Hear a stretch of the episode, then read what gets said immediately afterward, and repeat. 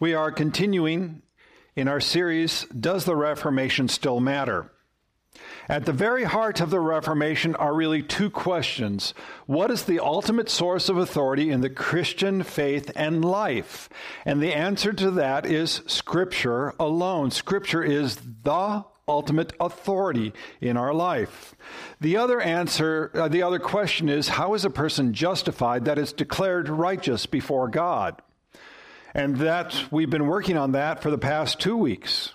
We have seen that it is by grace alone we are saved. That's that gift from God, and we receive that gift by faith alone. So we have Scripture alone, faith alone, grace alone. But those last two, grace alone, faith alone, they are by themselves incomplete. Because the question is, well, what is this grace that we actually receive? And the grace we receive is manifested in Christ Jesus. It is in Jesus alone by which we are saved. Acts chapter 4 verse 12 says, And there is salvation in no one else, for there is no other name in heaven given among men by which we must be saved. Thus the Bible is clear that it is Christ alone, solus Christus, that we are saved by grace alone, through faith alone, in Christ alone. All of these point to Jesus Christ. Now, to be fair, historically, the Catholic Church has agreed that we are saved through Christ, that it is his atonement for sin for mankind, that he is truly the Son of God, that he became incarnate by the power of the Holy Spirit, that he suffered, died, rose again.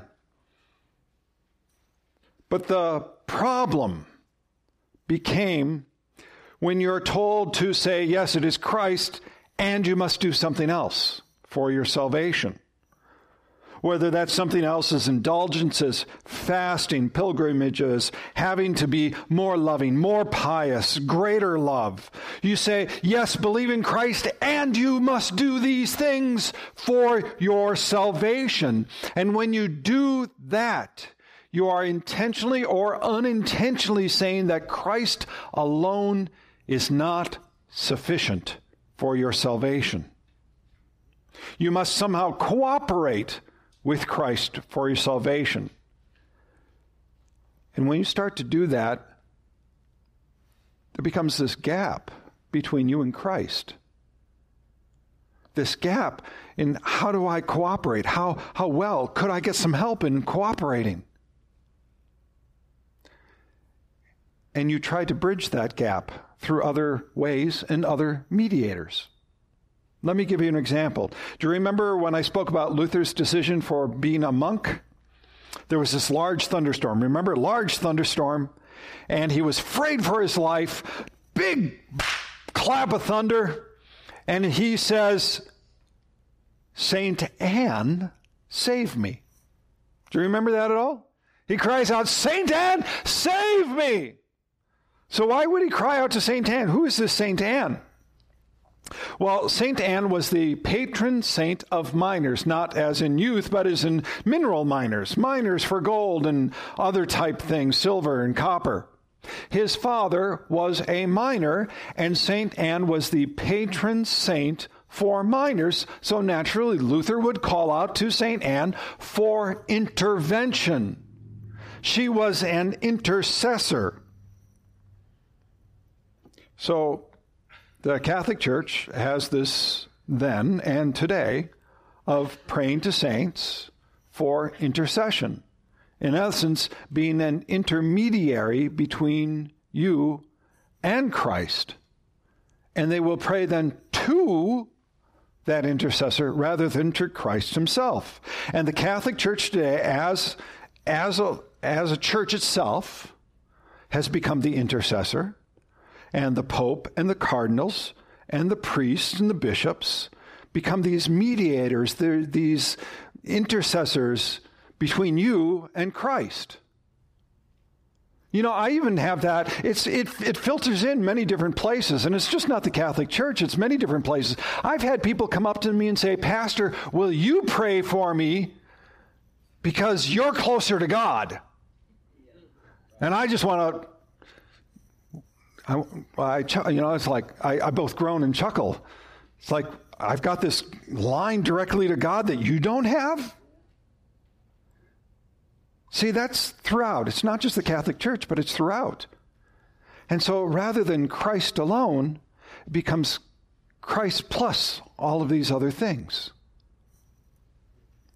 Now, there's much more nuance to the Catholic Church theology than I'm giving you. Much more nuance. So I admit that. But I am at least trying to give you the gist of it, the general headline of it. So when Luther took a look at this, and he th- said such things as purgatory, indulgence, other mediators between you and Jesus alone, it takes away from the sufficiency of Christ.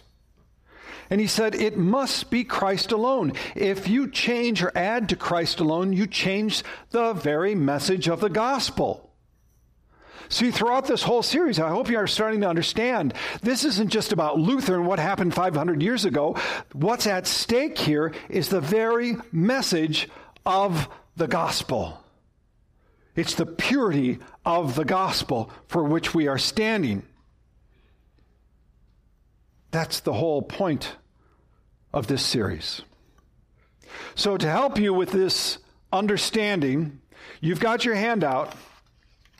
And I am going to give everyone the one sentence that encapsulates the whole message. It is this Jesus alone is our high priest, perfect sacrifice, and mediator who saves us. That's it. You got the bottom line already. Now we're going to flesh that out. And we're going to do that by going to the book of Hebrews. So I'm going to read the whole reading from the book of Hebrews to get us used to it because most of us are not used to this particular letter. Hebrews chapter 9, verse 11 through 15. But when Christ appeared as a high priest of the good things that have come, then through the greater and more perfect tent, not made with hands, that is not of this creation, he entered once for all into the holy places not by means of the blood of goats and calves, but by means of his own blood, thus securing an eternal redemption. For if the blood of goats and bulls and the sprinkling of defiled persons with ashes of a heifer sanctify for the purification of the flesh, how much more will the blood of Christ, who through the eternal Spirit offered himself up without blemish to God, purify our conscience from dead works to serve the living God? Therefore, he is the mediator of a new covenant, so that those who are called may receive the promised eternal inheritance, since a death has occurred that redeems them from the transgressions committed under the first covenant. That is our reading from today. Now, I'm going to have to give you a fair amount of context because most people are not familiar or very familiar with the letter to the Hebrews. The letter to the Hebrews, by the way, is worth reading several times in a row to try to absorb it. The focus of the letter is to help the Hebrews, the Israelites, the Jews of the day, see that the Old Testament points to and is fulfilled in Jesus. That's the main focus of the letter of Hebrews. It shows the Old Testament and then it points to it all being fulfilled in Christ Jesus. One of the ways it does that specifically is in the sacrificial system. The sacrificial system. God instituted a system of sacrifices on behalf of mankind for the atonement of sin. Blood was spilled in this sacrifice with the understanding that a death had occurred because of sin. Where there is sin, there is death.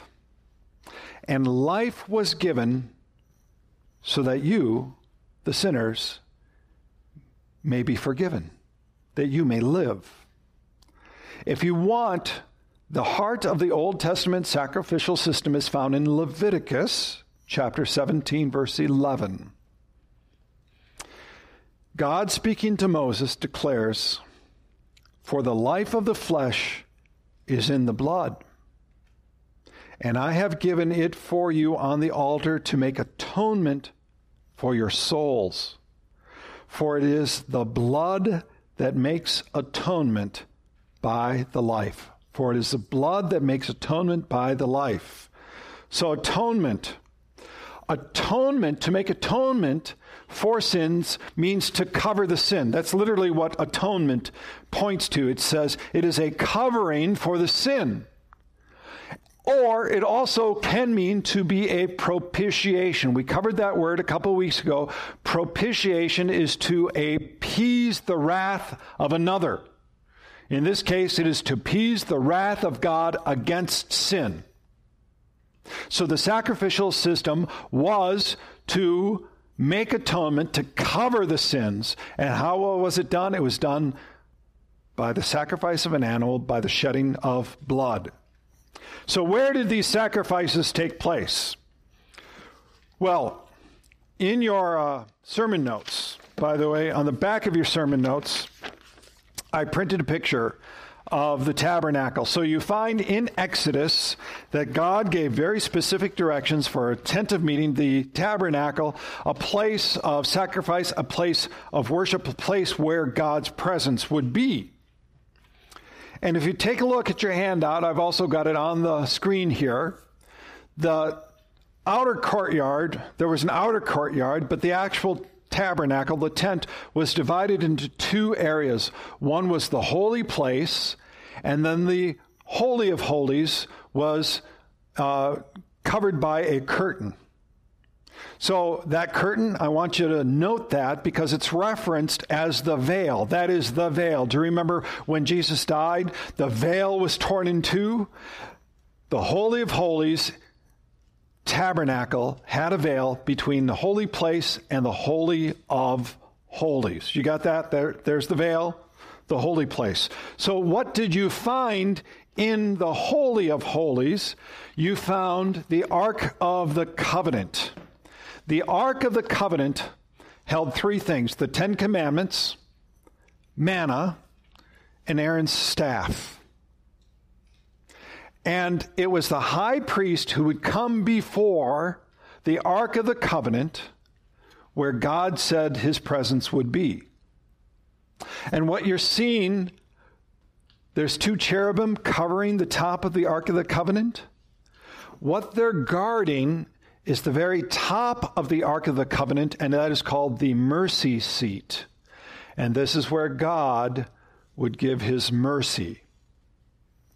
So, the high priest would come in, and it was only the high priest who come in once a year and offer a sacrifice and the high priest, the role of the high priest was twofold. One, to be a representative for all of Israel. Not would only he come in as a sinner himself, he would come in representing all the sins of Israel. And then the second role is he would be a mediator. He would stand before God and, and Israel, and he was the go between, so to speak, in which a sacrifice was offered, sins were forgiven. But this high priest could only come in one day a year. It was the Day of Atonement called Yom. Yom means uh, day. And Ha Kippurim is atonement. We know this now in our day and time as Yom Kippur. It is the Jewish high holy day. It is the holy day, holiest day of the year, Yom Kippur. But here's the problem. You see, the priest would have to come in every year and do this. And a sacrifice again and again and again and again and again and again, year after year. His sacrifice was never a perfect sacrifice. And thus it was only a type or a shadow of what was to come. The sacrificial system was only a type or a foreshadowing of forgiveness of sin because it couldn't fully atone for all the sin. And it's this endless downward cycle, this downward spiral. I mean, how many, how many sacrifices do you have to do till you're actually forgiven? Now, this is us for today as well. I know there are probably some of you today, and many people I've talked to, who are working yourselves to death, trying to do as many good works as possible so that balance scale balances out at the very end, and then you will be acceptable before God. And you come to church, and you do your tithes, and you do your offerings, and you try to be a good Christian, and you do all of that. And it harkens actually back to this sacrificial system and becomes this downward spiral until you actually end in despair. And you say, Can I ever be forgiven? Can I ever be forgiven? Lord, I'm doing all this stuff. Can I ever, ever, ever be forgiven? And I know this. I've talked to many people who are in that same boat. You see, against all of this, against all of this, God says, but God. But God. Do you remember that from last week? But God. And here it says, but when Christ appeared. So let's go to our reading. Hebrews 9, 11. And I'm just going to, yeah, it's on the screen there. But when Christ appeared as a high priest of the good things that have come, then through the greater and more perfect tent, not made with hands, that is not of this creation, he entered once for all into the holy places, not by means of the blood of goats and calves, but by means of his own blood, thus securing eternal redemption. What the letter says is that Jesus fulfilled the entire law, and he did it perfectly in his role as high priest and a perfect sacrifice. Let's compare the Old Testament high priest to Jesus. The Old Testament high priest was born in sin, and his life had a beginning and an end. Jesus was without sin, and his life is eternal. The Old Testament priest was called by God to be among men. Jesus came from God to be among men. The Old Testament priest is over Israel. Jesus is over all of creation, that which is seen and unseen. The Old Testament priest had to part a curtain that was made with human hands and then go into the Holy of Holies. Jesus parted the true curtain with his death and resurrection to the greater glory, to the glory of God, the heavenly place. The Old Testament priest stood before the Ark of the Covenant. Jesus stands before the very throne of God. You understand now that the Old Testament priest was but a type, a foreshadow of Jesus, the perfect high priest. He stands before God interceding on our behalf. If you want to get a, a glimpse of Jesus' prayer of intercession, go to John chapter 17. It's called the High Priestly Prayer. Now, regarding sacrifices, it says he entered once for all into the holy places. And how did he enter in? He says, not by the means of blood and goats and calves, but by means of his own blood, thus securing an eternal redemption. So we're going to take a look at this. The first section is by means of his own blood. A sacrifice had to be given. You understand, the blood, the life that is in blood, had to be given for the atonement for sin, and a perfect sacrifice had to be given for the full atonement of sin of mankind. Well, who is Jesus? John the Baptist declares, Behold, the Lamb of God who takes away the sin of the world. 2 Corinthians 5:21 says, "For our sake he made him to be sin who knew no sin." Jesus was sinless. 1 John chapter 2 says he is the propitiation for our sins and not only for ours but also for the sin of the whole world. Jesus offered himself as the perfect unblemished lamb to be sacrificed to atone or cover our sin. He is the propitiation. And then he did it once for all. This one should be, bring you great comfort. He said, What? The letter writer says, What he did was complete. There was nothing else that needed to be added to it once and for all, or we would say once for all time.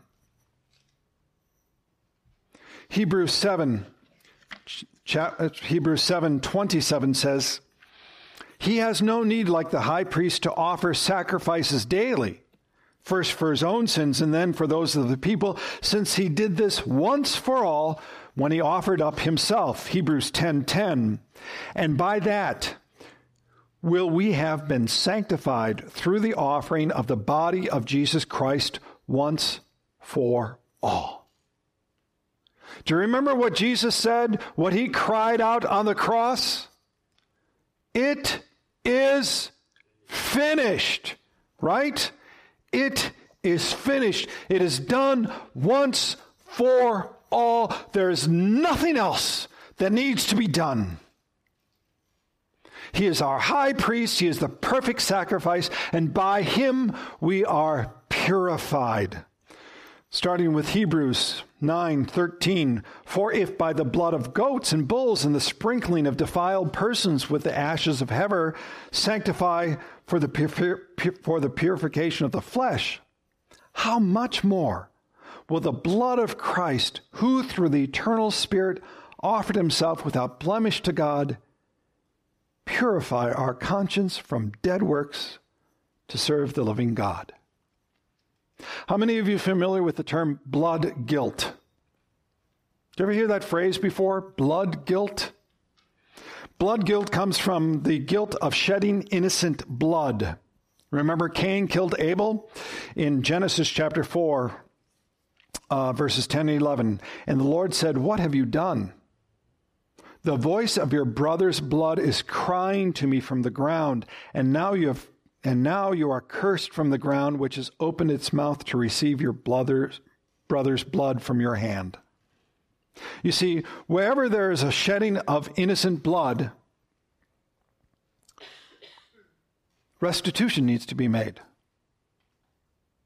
Restitution of some sort to assuage the guilt. You know, when somebody has murdered somebody else, there's that guilt that stays with them. And it's almost as if no matter how hard they try, they can never make up enough for the murder that they committed. So it's two things. They either become callous to that and hardened, or they are racked with guilt. And they try to do things to take away that guilt. How many of you are familiar with the play Macbeth? Lady Macbeth? Okay, there was this playwright named Shakespeare. Okay, he wrote a bunch of plays, really famous. Macbeth. And Macbeth is just this power hungry guy who will kill just about anybody in his way. His wife doesn't kill anybody, but what does she do? She urges him on to kill an innocent man. And there's this, there's this scene in the play, and she's rubbing her hands and rubbing her hands. And because she has blood on her hands, and, and, she says this, out damn spot, out I say. And she's just crazed and rubbing her hands and rubbing her hands and trying to wipe out a stain of blood that is condemning her. The sin, the stain of sin condemns us. And if you know that, if you stand before a holy God, you know that you are stained through and through with sin and you can't wash it off no matter how many good works you do, no matter how nice you are, how many tithes you do, your fastings, all of that, you still have that sin and you just can't get it out. See, some of you, when I worked on a farm, when I worked on a farm during really hot days, and I'm baling hay, and you were just, I mean, there was so much dirt on you, you were just caked with dirt. Anybody been like that? You've been just like caked with dirt?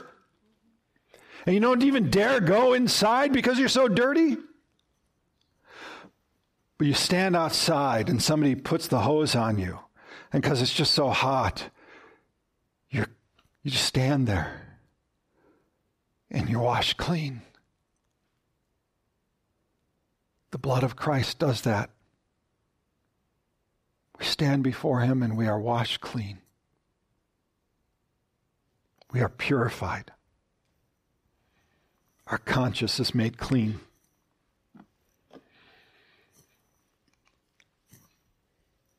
And then verse 18 through 22, I just have 22 up there. Where there is forgiveness of these, there's no longer any offering for sin.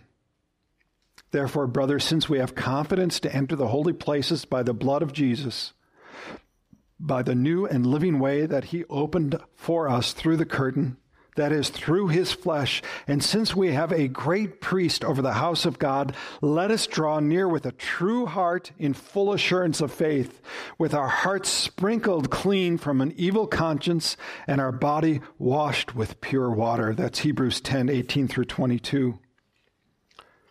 In Christ, who is the perfect sacrifice, in him alone, we are purified. And then you can find your rest.